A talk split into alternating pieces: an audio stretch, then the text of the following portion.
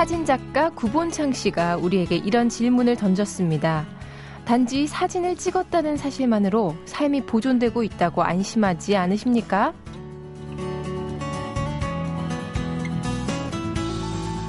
흔히 인증샷이라고 하죠. 멋진 풍경, 먹음직스러운 음식, 만나고 싶었던 사람이 있으면 우리는 습관처럼 스마트폰을 꺼내 사진을 찍습니다.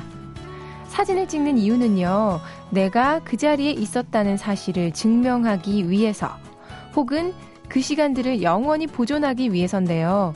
문제는 사진을 그저 부지런히 찍고 저장만 할 뿐, 그걸 되새겨보고 추억해보는 시간은 별로 갖지 않는다는 거겠죠.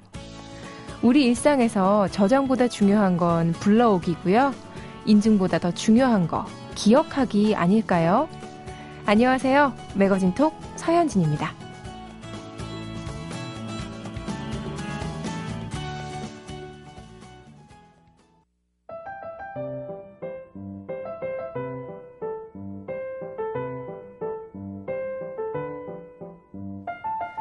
앞으로 성탄절까지 공휴일도 없고요. 아, 이제 무슨 낙으로 사나 한숨 쉬는 분들 저기 여기요. 많습니다. 시시각각 달라지는 변화무쌍한 것들 속에서 삶의 소소한 재미와 의미 찾아볼까요? 이번 주도 시내 21 이다혜 기자와 트렌드톡 함께합니다. 안녕하세요. 안녕하세요. 어떡해요, 어떡해요. 제 얘기예요, 이게. 이게 어, 말이 됩니까? 항상 어, 달력 받으면 항상 제일 먼저 하는 게 빨간 날 몇 개지? 그렇죠. 몇 개지? 그리고 네. 어, 주말하고 붙였을 수 있는 거 며칠이지? 저는 생각하는 것 같아요. 근데 네, 11월 11월 달이 마의 11월 달이죠. 11월에 원래 없죠, 빨간 날. 원래 없어요. 그리고 제가 공교롭게도 네. 제가 그걸 뭐 믿는 건 아닙니다만 네. 얼마 전에 점을 보러 갔어요. 근데 올해 11월이 나한테 참 안 좋대. 사실 음. 좋을 일이 없잖아요. 그렇죠. 왜냐면 12월 달은 뭔가 분위기라도 좋고 네. 나는 아니어도 세상 분위기는 좋은데 11월 달은 이제 12월에 대한 압박. 아. 일단은 한 해 동안 한 일을 이제 마무리를 하면서 뭐 이를테면 뭐 실적이 됐든 뭐가 됐든 한번 좀 다시 되새김을 해야 되는 때가 11월 달이고요. 존재감이 좀 없죠. 아, 아무튼 뭐 이다 이다혜 기자도 저도 마찬가지일 텐데 그렇습니다. 뭐 그냥 뉴스 보면서 소소한 여러 가지 이야기들, 아, 그렇구나. 요즘 이런 일 일어나는구나. 네. 그냥 그러고 살아야지 어떡하겠어요. 그렇죠. 어, 이번 주에도 크고 작은 뉴스들이 있습니다. 재밌는 게 많았으면 좋겠는데요. 어떤 소식부터 들어볼까요? 어, 서울대 담배는 사건이라고 혹시 아시나요? 네. 일단 간단하게 설명을 먼저 드릴게요. 2011년도 일입니다. 2011년 3월 달에 네. 서울대 한 여학생이 어, 이별을 통보하던 남자친구가 자기 앞에서 줄담배를 피웠다. 이별 통보하기 얼마나 힘들었겠습니까? 그래서 이것은 성폭력이다. 음. 라고 이제 어, 총학 쪽에 얘기를 하면서 네. 이제 이 성폭력은 어디까지 성폭력으로 인정받아야 하는가 라는 음. 문제가 된 거예요. 음. 그런데 이제 이 줄담배를 피웠다라는 것만 가지고는 굉장히 얘기하기가 애매한 상황인데 네. 예, 당시에 이제 서울대 사, 사회과학대 그 학생 회장이었던 학생이 이제 그, 그렇게 단순하게 얘기할 수가 없다. 그리고 어, 성폭력으로 규정할 수가 없다라는 네. 식으로 얘기를 하니까 이번에는 그 학생 회장까지도 네. 나를 이제 2차로 성폭력 피해를 주었다. 라고 또 얘기를 하면서 네. 이 성폭력 논란이 굉장히 좀 확산이 됐던 사건인 거죠. 어떻게 보면 뭐 성폭력이라는 게 대개의 경우는 너무 이 선을 나누기가 애매한 경우가 많아요. 그 상대방이 성폭력이라고 느꼈으면 성폭력이다. 뭐 그렇죠. 이러잖아요. 네. 사실 그런 그게 맞는 거거든요. 네. 그러니까 누가 하느냐 이게 어떤 상황이냐 누가 할 땐 작업이라고 부르고 음. 누가 할 땐 성폭력인 거예요. 이런 경우가 굉장히 많은데 그러니까 이건 무슨 얘기냐면 분명한 규정이 있는 게 아니라는 거죠. 그렇다면 네. 앞에서 담배를 피웠기 때문에 성폭력이 아니라 네. 상대방이 불쾌하게 느끼는 행동을 지속적으로 한다면 그걸 조심할 필요가 있다라는 게 가장 중요한 것 같습니다. 음. 그러니까 단순히 이제 이거를 뭐 담배에만 국한해서 얘기를 한다면 이후에 이제 어떤 TV에 패러디가 나왔었냐면 이 담배너 사건 패러디라고 해서 나왔던 TV의 한 개그 프로가 있었어요. 네. 이제 남녀가 싸우고 있는 거예요. 싸우고 있는데 남자가 갑자기 막 귤을 까먹습니다. 네. 내 앞에서 귤을 까먹다니 이거는 성폭력이다. 그러니까 이렇게 패러디가 되는 거예요. 그러니까 약간 귤을 까면서 거죠. 무슨 생각을 하는 거니? 그렇죠. 나는 귤을 안 까고 먹는다 이러면서 귤을 어. 그냥 먹는 이런 아. 내용이었는데 그러니까 이건 그렇게 단순화해서 어떤 행동이 문제다. 이를테면 뭐 흔히 얘기하는 뭐 어깨 손을 얻는다든가 네. 이것은 바른 행동인가 아니면은 성폭력에 들어가는가라는 것도 굉장히 그 강유미 씨 나오는 코미디 생각나네요. 네, 그거 네, 얘기하시는 거 맞죠? 네, 맞아요. 예. 아, 그게 전 너무 어이가 없었고 아, 그게 그렇죠. 이 얘기에 펴려진 거거든요. 네. 네. 그래서 일단 가장 중요한 것은 네. 상대방에 대한 배려다. 그다음에 상대방이 불쾌해하는 행동을 지속적으로 하는 것은 삼가야 한다라는 그런 문제 제기로 이 사건을 받아들이시는 게 가장 좋을 것 같습니다. 근데 지금 2011년 사건이라고 하셨잖아요. 네. 2년도 더 지났는데 지금 또 이슈가 되는 이유는 뭔가요? 어, 이 학생의 회칙 개정을 공약으로 내걸고 네. 지난 4월에 당선된 그 서울대 이동국 사회과학대 학생 회장이 네. 이제 테스크포스 팀을 구성을 하고 11년 만에 그 반성폭력 학생 회칙을 개정을 했습니다. 네. 그러면서 다시 이제 그 2011년도 사건이 나오게 된 거죠. 음. 근데 이제 이 사건을 좀 보면서 뭐 지금 뭐 저희가 얘기를 한 것처럼 누군가는 너무 과하게 반응하는 거 아니야라고 생각할 수도 있고 네. 누군가는 조심하는 게 좋지라고 얘기할 수도 있지만 저는 요즘에 이렇게 무슨 무슨 여라고 해서 네. 무슨 작은 실수만 있어도 굉장히 여자들한테 그렇죠. 예, 네. 낙인을 찍는 이런 것도 좀 조심해야 될 것 중에 하나가 아닌가라는 생각이 들더라고요. 그렇긴 하네요. 근데 저는 또 궁금한 게 이 그 당시 학생회장이었던 유모양 네. 여자로 알고 있는데 네. 이 사람까지 이렇게 성폭력 나에게 성폭력을 행사했다라고 규정을 한다는 것 자체가 너무 과한 대응이다라는 말씀이신 네, 거죠? 그렇습니다. 네. 뭐 많은 분들이 이, 이, 사건을 두고 다양한 이야기거리들이 지금 나오고 있는데 네. 참, 예, 생각을 해봐야 할 문제네요. 뭐, 사회에 다양, 워낙, 워낙 다양한 사람들 많고, 다양성 존중해줘야 된다고는 그렇죠. 하지만. 그리고 이제, 뭐, 학교에서나 직장에서나 여자들이 이제 정말 반을 차지하는 네. 시대가 왔지 않습니까? 그렇기 그렇습니다. 때문에 이런 문제선 좀 더 조심하고 서로 확실하게 어떤 부분에선 선을 긋는 게 필요하지 않나는 생각도 들고요. 네, 자 다음 소식 보겠습니다. 다음은 축제 얘기네요. 이제 축제 워낙 시즌이죠. 어, 10월이 제일 어떤 페스티벌이 많은 그런 계절입니다. 대학 축제는 5월이죠? 대학 축제도 하는 것도 있고요. 하는 것도 있어요. 예, 서울대 축제도 언론은 한 걸로 알고 있고 어. 지난 주말에 뭐 와우북 페스티벌도 있었고 네. 파주에서도 네. 파주 북 소리라고 또 책 페스티벌이 있었고 아. 자라섬에서서 재즈 페스티벌이 있었습니다. 맨날 하, 매, 매달 하는 거 아, 매년 네, 자라섬 그렇죠. 그리고 불꽃 축제도 있었죠 아. 한강에서. 예, 그래서 굉장히 이제 축제가 많은 그런 계절인데 역시 날씨가 좋기 때문인 거죠. 그렇죠. 야외에 있기가 굉장히 좋은 때고 한 달만 지나면 추워서 야외 행사를 할 수가 없어요. 그러니까 이 기간에 굉장히 집중적으로 네. 이런 축제들이 많이 몰리는데 그 중에는 지방색이 굉장히 강한 어, 먹거리 축제가 많습니다. 저는 그런 거 참 좋아해요. 가서 왜 그 지역 특산물도 쫙 사오고 그렇죠.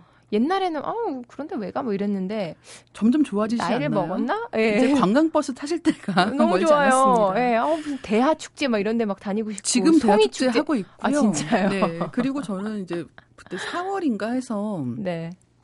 동백꽃을 보러 갔더니 음. 동백 쭈꾸미 축제를 하고 있더라고요. 어, 괜찮다. 그런 식으로. 그 어떻게 보면 그 계절에 맞는 네. 그 지역 특산물들을 가지고 하는 축제들이 굉장히 맛있기도 하고 재밌기도 하기 때문에 네. 잘 찾아보시면 좋을 것 같고요. 사는 게 뭐 있겠습니까? 그런 거 왔다 갔다 하면서 좋아하는 어, 사람들이랑 허무주의적으로 그러니까 왜 이러지? 그리고 또 어떤 축제들이 있습니까? 어, 올해로 5회째를 맞는 글로벌 게더링이 이제 오늘 용인에서 열립니다. 네. 그래서 이 글로벌 게더링 같은 경우는 어, 좀 더 클럽 음악들 좋아하시는 분들께 권하고 싶은 그런 행사인데요. 음. 어, 크레용팝이 이번 무대에 올라서 네. 어, 직렬 오기통춤을 선보인다는 그런 이야기도 있으니까요. 참고하시고요. 그 네. 외에 이제 클럽 음악이기 때문에 네. 이 DJ들이 굉장히 많이 와요. 음. 어, 어떻게 보면 용인에서 좀 통 크게 네. 이제 클러빙을 할 수 있는 기회라고 생각하시면 될 것 같고요. 박명수 씨도 가시겠네요. 이런데 요즘 많이 다니시더라고요. 많이 디제잉 연습하고 예. 뭐. 보통 진심으로. 낮에 네. 사람 많지 않을 때 많이 하시는 걸로 알고 있습니다. 그렇군요. 예, 그리고 이제 가을을 대표하는 음악 축제 중에 하나는 또 그랜드 민트 페스티벌이죠. 네. 10월 19일, 20일 이렇게 열리는데요. 올림픽 공원에서 펼쳐집니다. 저는 올림픽 공원에서 하는 거는 모르겠어요. 올림픽 뭐 경기장에서 하는 것도 그렇고요. 네. 너무 커요. 너무 크죠. 근데 네. 이 그랜드민트 페스티벌 같은 경우는 굉장히 잘 조직한 그런 경우이기 때문에 음. 막상 가서 보시면 정말 재밌게 놀 수 있는 그리고 가을 분위기를 제대로 느낄 수 있는 그뭐 포크락부터 시작해서 네. 장르도 좀 다양한 편이기 때문에 굉장히 즐기실 수 있을 거예요. 뭐 많은 분들 어디 가지 어디 가지 하실 텐데 진짜 우리 기자님이 말씀하신 것처럼 11월 되기 전에 추워지기 전에 많이 그렇죠. 즐기셨으면 좋겠네요. 어, 자 그리고 또 끝으로 준비해 소식 해 온 소식이 있다고요? 어, 이건 뭐라고 할까요? 요즘에 이 관상이란 영화가 굉장히 인기를 끌고 있지 않습니까? 많이들 좋아하시더라고요. 근데 이 관상 때문에 그런지 모르는데 정말 관상 자체에 대한 네. 관심이 높아지고 있는 것 같다는 생각이 들어서 이 얘기를 잠깐 해볼까 하는데요. 네. 얼마 전에는 그 관상 패러디가 네. 있었어요. 혹시 보셨는지 모르겠는데 무한도전 멤버들 가지고 패러디를 한 거예요. 관상은 이제 네. 멀티 캐스팅이라고 해서 여러 보통은 이제 주인공 한 명, 두 명이 끝이지 않습니까? 근데 그렇죠. 요즘에는 뭐 도둑들 같이 맞아요. 스타들이 많이 나와요. 많이 나와요. 주인공이 여덟 명쯤 돼요. 그래서 음. 이런 경우에는 포스터를 주인공마다 만듭니다. 음. 예전에는 메인 포스터가 하나였는데 네. 지금도 메인 포스터는 한 장이지만 거기에 더해서 캐릭터별로 다 포스터를 만드는 거예요. 네, 그러니까 이정재 포스터 따로, 음. 송강호 포스터 따로 이런 식인 거죠. 네. 이제 그걸 패러디해서 무한도전 멤버들의 이제 패러디를 한 거예요. 그래서 유재석 씨는 동영상이고 음. 박명수 씨는 밉상이고, 어, 잘 어울리네요. 정현호 씨는 진상이고 이런 식으로 해서 이제 그 포스터를 각각 만든 게 굉장히 또 인기를 끌기도 했는데, 네. 아, 참, 이 관상이라는 걸로 영화를 만들 수 있다는 게 음. 한국적이지 않나라는 생각이 들더라고요. 그렇죠. 첫인상, 뭐, 이것도 어떻게 보면은 첫인상에서 그렇죠. 보는 것도 많은 사람들이 아, 좋은 첫인상이다라고 하는 게 어떻게 보면 관상 좋다는 말이랑 일맥상통하잖아요. 그렇죠. 인상 심지어는 예. 이제 뭐 어떤 대기업 같은 경우는 면접 시험 볼때 전문가분이 같이 들어가신다는 얘기 송강호 씨잖아요. 송강호 씨 역할이잖아요. 그렇죠. 그게 예. 현대판 송강호 씨가 네. 이제 그런 뭐 S 모 기업 뭐 이런 데 네, 그렇죠. 들어가서 이렇게 네. 인상을 보고 음. 결정을 한다라는 얘기를 있었는데 우리 회사에 회를, 해를 끼칠 것인가 그렇죠. 복을 가지고 올 것인가 뭐 이러면서 근데 이제 굉장히 재밌는 건 뭐냐면 이 관상 제작 뒷이야기 어떤 게 있냐면요. 네. 이제 이 어떻게 관상이라는 영화를 만들게 됐느냐라고 물어보니까 원래 이 관상을 제작한 영화사 사무실이 충무로에 있었습니다. 음. 근데 충무로의 그 사무실이 원래는 왕의 남자를 제작한 영화사 사무실이었던 거예요. 네. 그래서 이제 그 사무실 놀러 간 어떤 기자가 음. 이사 가라고. 왜요? 여기 천만 영화 나온다기 때문에 기운 다 썼다는 거예요. 아. 그 기자분이 뭘 아시나? 뭐 보통, 모르시죠. 보통 분들 제가 아는 분이거든요. 아니, 보통 분들 중에도 그런 분들이 있잖아요. 약간 기 좀 이렇게 영이 맑으신 분들. 이렇게 말씀하시면 점점 점점 이게 다 진실 같지 않습니까? 그렇게 심각하게 말씀하시면 안 되고요. 알겠어요. 그래서 그때는 그냥 농담처럼 넘겼는데 어쨌든 이사를 갔다는 거죠. 그래서 지금 네. 이사 온 사무실에서 이 관상이라는 영화를 만들게 됐다라고 얘기를 하는데 음. 그러니까 어떻게 보면 한국 사람들이 다들 아유 그런 게 어디 있어라고 얘기를 하면서 은근 신경 믿는 쓴다니까요. 것들이 예, 이런 관상 이런 것 같습니다. 음. 그런데 이제 문제는 뭐냐면 한국에서의 관상 문화라는 게 약간 점점 집요해지는 데가 있어요. 그것도 마케팅에 또 이용되기도 하고. 그렇죠. 이제 그러면서 보통 성형외과 마케팅 봐요. 맞아요. 예. 성형외과 마케팅이 가장 큰 문제인데 저는 어떤 생각이 드냐면 왜 김구라 씨를 네. 만약에 어, 그런 성형 해주는 프로그램에 보내면 네. 얼마가 나올까? 흔히 얘기하는 이제 견적이라고 얘기를 하죠. 얼마 정도가 나올까? 왜냐하면 거기서는 항상 이 턱 모양이 중요하거든요. 그래요? 얼굴 크기랑 턱 모양이 굉장히 중요하기 때문에 하, 얼굴 크기 왜 이렇게 다들 집착하는 거예요? 우리나라 사람들. 얼굴 작으시니까 자신 있게 말씀하시네요. 아, 아니에요. 어, 그래서 이런 뭔가 턱 수술, 안면 윤곽술, 전반적인 인상, 그게 풍기는 관상 이런 것들이 음. 어떻게 보면 개성을 압도하는 시대가 온 게 아닌가라는 안타까움이 약간 있고요. 그러니까 이제 개성보다는 회계성이 중요해지고 전, 네. 전 심지어 이제 어떤 이제 대학생이 하는 얘기였는데 네. 방학 때 배낭여행 가는 것보다는 성형수술 낫다는 거죠 같은 돈이면. 아, 자신의 미래를 위해서. 네. 야, 어떻게 보면 남한테 보이지 않는 데서 자기를 가꾸는 거에는 좀 더 인색해지는 게 아닌가라는 그런 아쉬움이 있고요. 이 관상이라는 게 이제 영화 한 편의 흥행으로 보면 굉장히 재미있는 현상에 불과하지만 네. 어, 이런 어떤 관상에 대한 믿음을 다 공감대로 나눠 가지고 있으면서 이런 어떻게 보면 이제 뭐 성형이라든가 네. 이미지라든가 이런 것에 대한 중요성이 지나치게 과도해지는 건 아닌가 생각해 볼 때가 된 것 같습니다. 야, 그 대학생 이야기 정말 요즘 대학생뿐만 아니라 요즘 사람들이 어디에 더 가치를 두고 네. 사는지 그냥 한 단편적으로 보여주는 그렇죠. 것 같아서 씁쓸하네요. 아, 오늘도 재밌었습니다. 재밌는 얘기 정말 많았고요. 시내 21 이대아 기자와 함께 했고, 다음 주에 더 재밌는 이야기로 만나, 만나겠습니다. 고맙습니다. 감사합니다. MBC 라디오 조금씩 조금씩 진하게 물들어가고 있지요. 하늘빛도 파랗고요. 나뭇잎도 빨갛고 노랗게 물들기 시작했고 우리 마음도 가을 햇살처럼 투명하게 물들었는데요. 세상을 더 아름답게 물들여줄 이혜인 수녀의 시 10월 엽서 오늘 아침 여러분과 나누고 싶네요.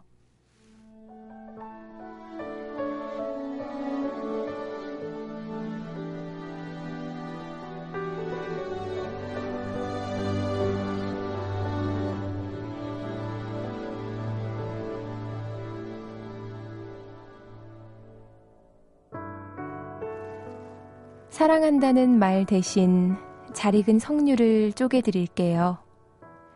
좋아한다는 말 대신 탄탄한 단감 하나 드리고, 기도한다는 말 대신 탱자의 향기를 드릴게요. 푸른 하늘이 담겨져 더욱 투명해진 내 마음. 붉은 단풍에 물들어 더욱 따뜻해진 내 마음. 우표 없이 붙일 테니 알아서 가져가실래요?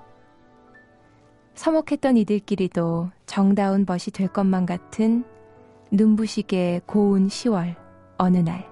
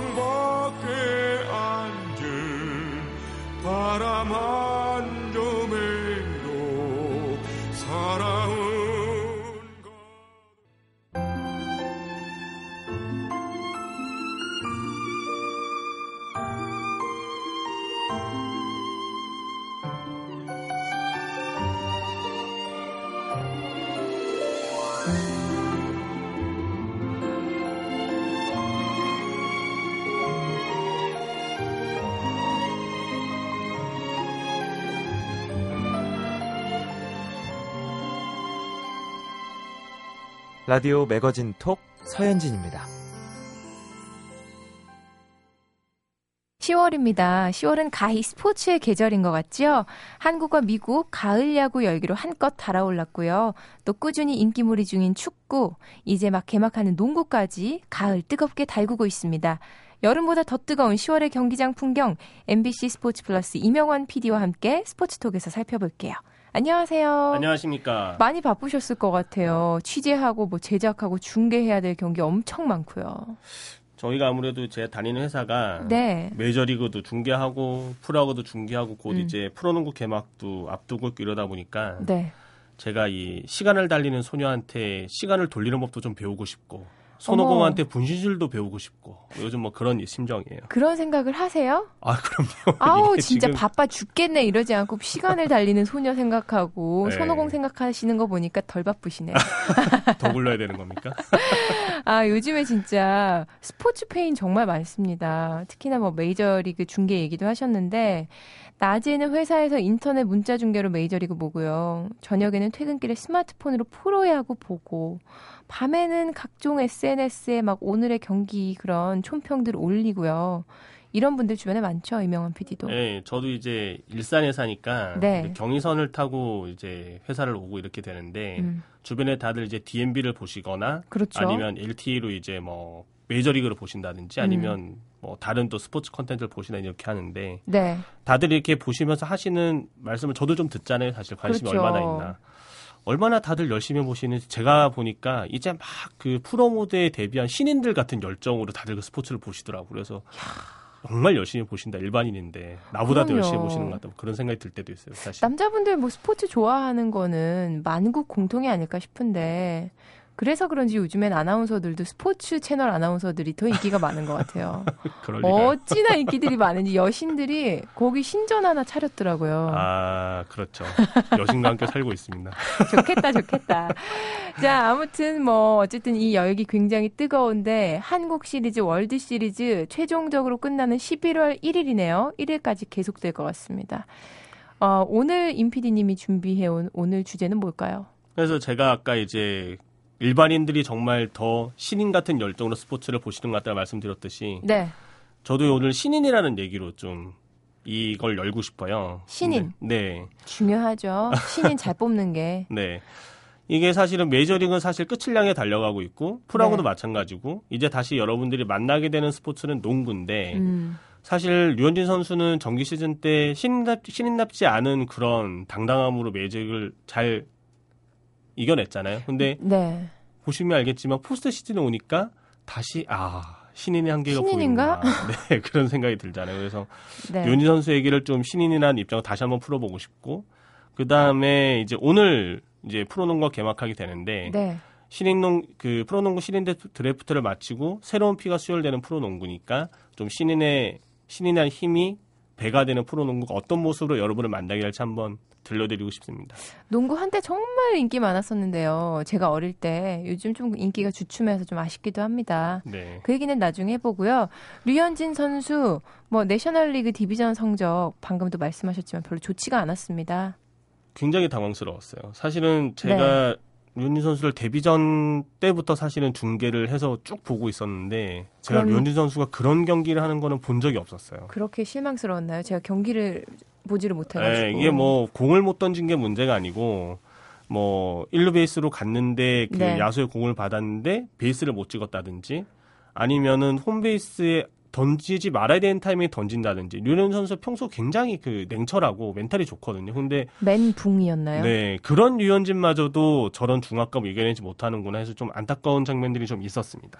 근데 진짜 떨렸을 것 같아요. 네, 근데 이제 그 제 주변의 분들이랑 얘기를 나눠보면 제가 좀 놀라는 게 네. 대부분 네. 류현진 선수가 워낙 그 멘탈이 좋다는 선입견이 있어서 그런지 류현진 선수가 큰 게임에 강하다는 사실 선입견이 있어요. 근데 사실 그동안 류현진 선수가 던진 걸 쭉 살펴보면 꼭 그렇지가 않습니다. 그게. 음. 이, 류현진 선수가 2006년에 데뷔를 했는데 2006년 준 플레이오프 플레이오프 때 정말 안 좋았고요. 하지만 네. 그해 한국 시리즈는 또 잘 던졌고 음. 그 다음에 2007년 삼성과 준 플레이오프 할 때는 잘했는데 그 다음 플레이오프 때는 2이닝도 못 채우고 대량 실점하는 바람에 팀이 탈락하는데 사실은 류현 선수가 큰 몫을 담당하는 게 됐었거든요. 그래서 여러분들이 한번 기억을 되돌려보면 금방 아시겠지만 네. 류현진 선수가 가을을 지나가 보면 가을을 지나고 보면 몸이 별로 좋지 않았어서 항상 특히 한일전 같은 경우도 음. 마찬가지고 2000년대 후반 그 국제대회 에이스를 김광현 선수라든지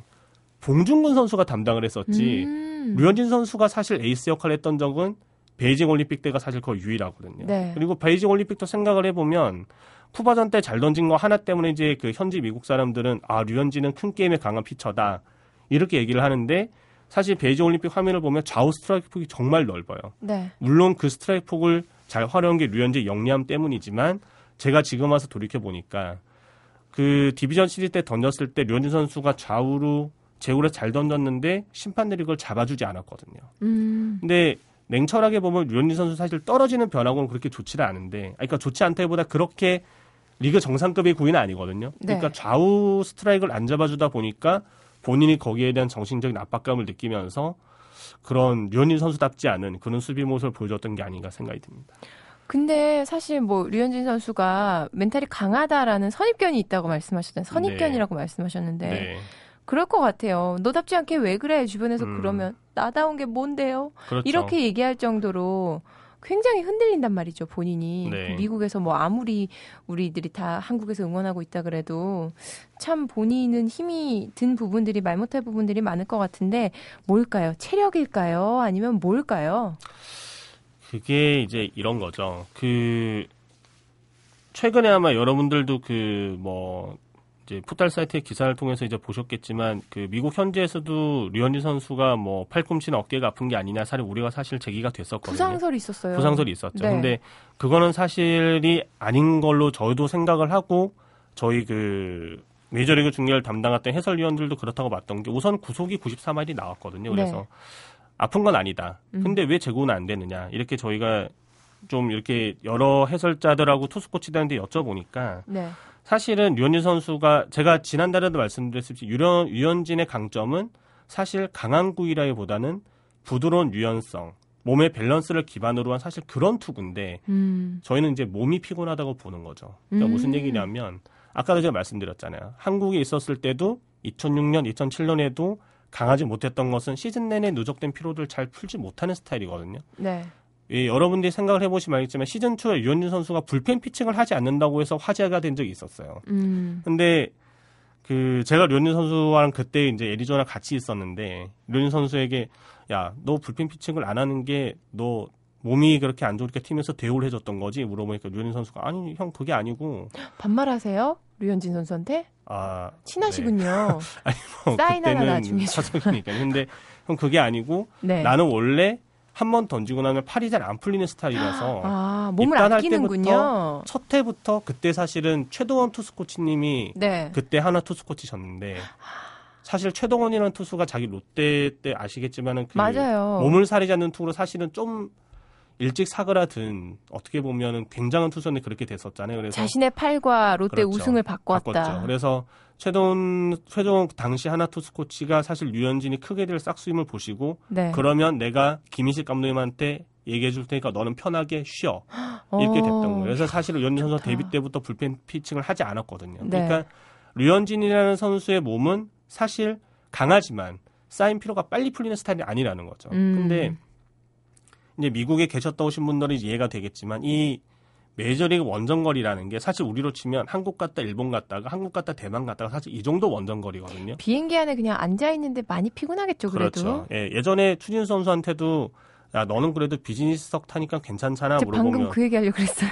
아 예, 괜찮잖아 물어보면 아니 비행기 안에 있는 게 얼마나 몸이 썩는데 그런 소리를 하냐 아, 저한테 핀자를 주고 그랬거든요. 그러니까 사실 비행기를 탄다는 것 자체가 네. 고도가 왔다 갔다 하니까 사실 사람 몸이 정상되기 쉽지 않았던 거고 음. 류현진 선수가 이제 처음으로 그 생활을 하다 보니까 아마도 제가 보면 몸에 쌓인 피로, 즉 우리 말로 하면 몸이 좀 찌뿌둥하다 뭐 이러잖아요. 그렇죠. 예, 아마 그런 상태인데 좀 안 좋다고 하니까 아마 투수 코칭 스태프 쪽에서 류현진 선수 불펜 투구를 할때 메디칼 스텝을 붙였던 게 아닌가 생각이 들어요. 그걸 보고 부상설이 아니냐 의혹이 있었거든요. 음. 아무래도 그런 상황이니까 좀 그런 게 류현 선수 제구에 영향을 미친 게 아닌가 그렇게 생각합니다. 아직 젊잖아요. 네. 아직 20대고 87년생 아닙니까? 그러니까 좀 잘 이겨냈으면 좋겠습니다. 네. 그래서 그... 이제 시즌 후반에도 그 컨디션을 쫙 이어갔으면 좋겠네요. 다음 네. 시즌에는. 그렇죠. 네. 아니 당장 이번에 잘해야죠. 그렇죠. 아직 끝나지 않았거든요. 이번에 잘 하겠죠. 네. 오늘부터 아, 다저스가 예. 챔피언십 시리즈를 시작을 하는데 네. 아직은 다저스 코칭 스태프에 류현진이 3선발이다 아니다를 확정을 짓지는 않았거든요. 음. 그래서 류현진 선수가 충분히 쉴 수 있는 기회도 있었고 네. 본인이 한국에서처럼 에이스의 부담을 짊어진 상황도 아니고 커쇼와 그레인키라는 좋은 1, 2 선발들이 있으니까 좀 더 여유를 가지고 네. 본인의 몸을 추스릴 수 좀 더 추스려서 다음 선발 때 훨씬 더 좋은 모습을 보일 수 있었으면 좋겠습니다. 아, 나 지난번에 못했으니까 하고 조바심 내고만 하지만 않았으면 좋겠네요. 네.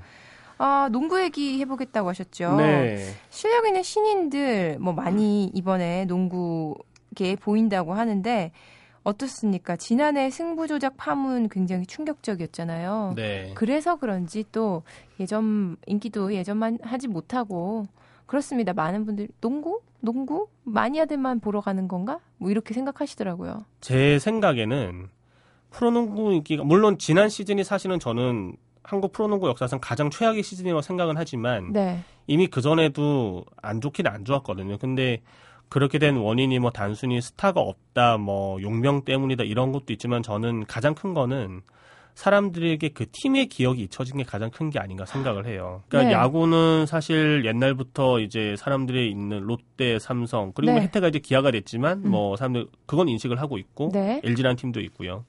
배구도 상대적으로 이제 배구의 인기가 농구보다 좀 높다고 하는데 배구도 옛날 현대 고려증권의 라이벌 구도는 지금 현대 삼성화재가 그대로 있고 있거든요. 네.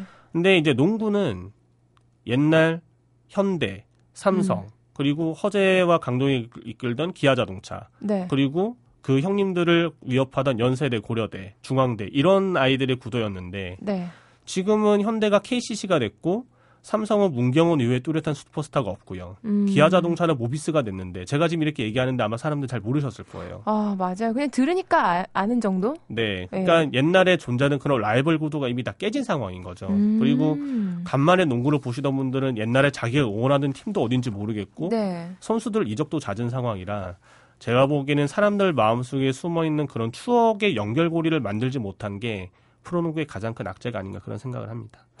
아, 그러면 어떻게 앞으로 예상을 하세요? 뭐 올해 프로농구 시작된 이래 처음으로 신인 신인 드래프트 현장이 TV로 생중계가 됐다 그러더라고요. 네. 이런 것도 다 이제 팬들을 끌어 모으기 위한 그런 뭐랄까 노력의 일환일까요?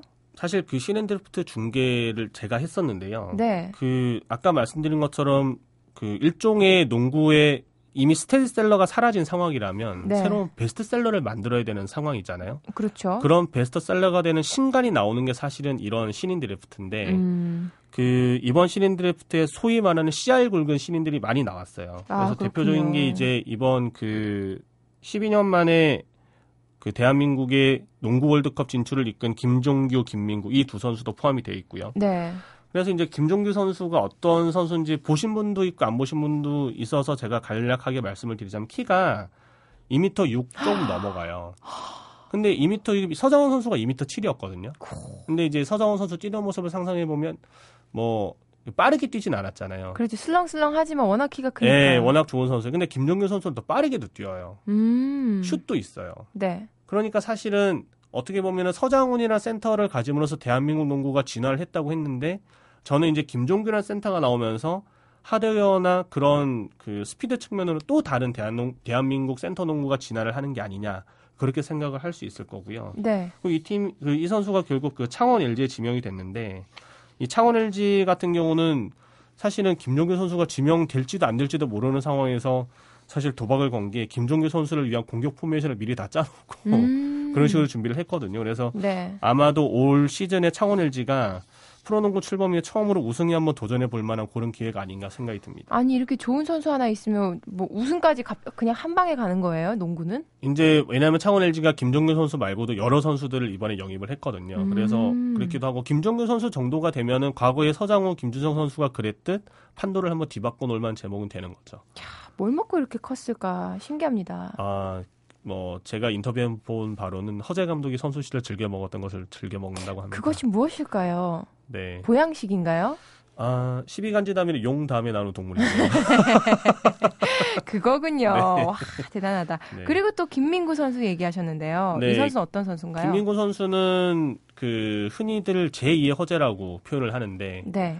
허재 감독, 허재 지금 KCC 감독이 선수 시절에는 소위 못하는 게 없어서 농구 천재라고 불렸거든요. 음. 패스도 잘하고 득점도 잘하고 수비도 잘하고 네. 이랬는데 김민구 선수가 허재 선 허재 당시 선수보다 키도 더 크면서 허재 감독이 했던 것을 다 하고 있어요. 음. 올라운드 플레이. 그러니까 득점도 잘하고 패스도 잘하고 수비도 잘하고. 그러니까 농구에서는 키가 무조건 커야 되는 거군요. 아무래도 무조건. 유리한 점이 있고 또 음. 재밌게도 김민구 선수는 현재 허재 감독이 지휘하고 있는 KCC에 지명이 됐거든요. 그래서 음. 저희가 이제 아 제대로 된 선생님 밑에서 청출어람이 될 것인가 네. 제가 그것을 기대를 하고 있죠. 농구 우리 좀 관심 갖고 지켜봐야겠어요. 네, 올해 아마 농구 좀 재밌을 거라고 생각을 하고요. 네.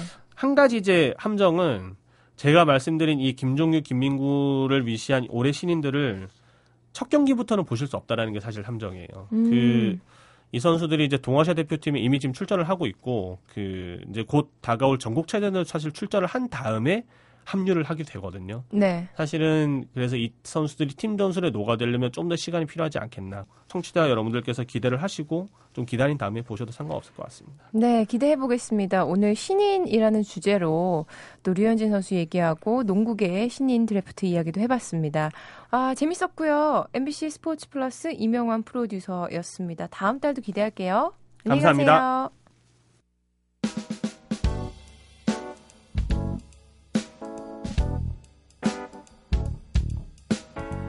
10월은요, 날씨가 워낙 좋아서 하루하루가 다 귀하고 아깝습니다.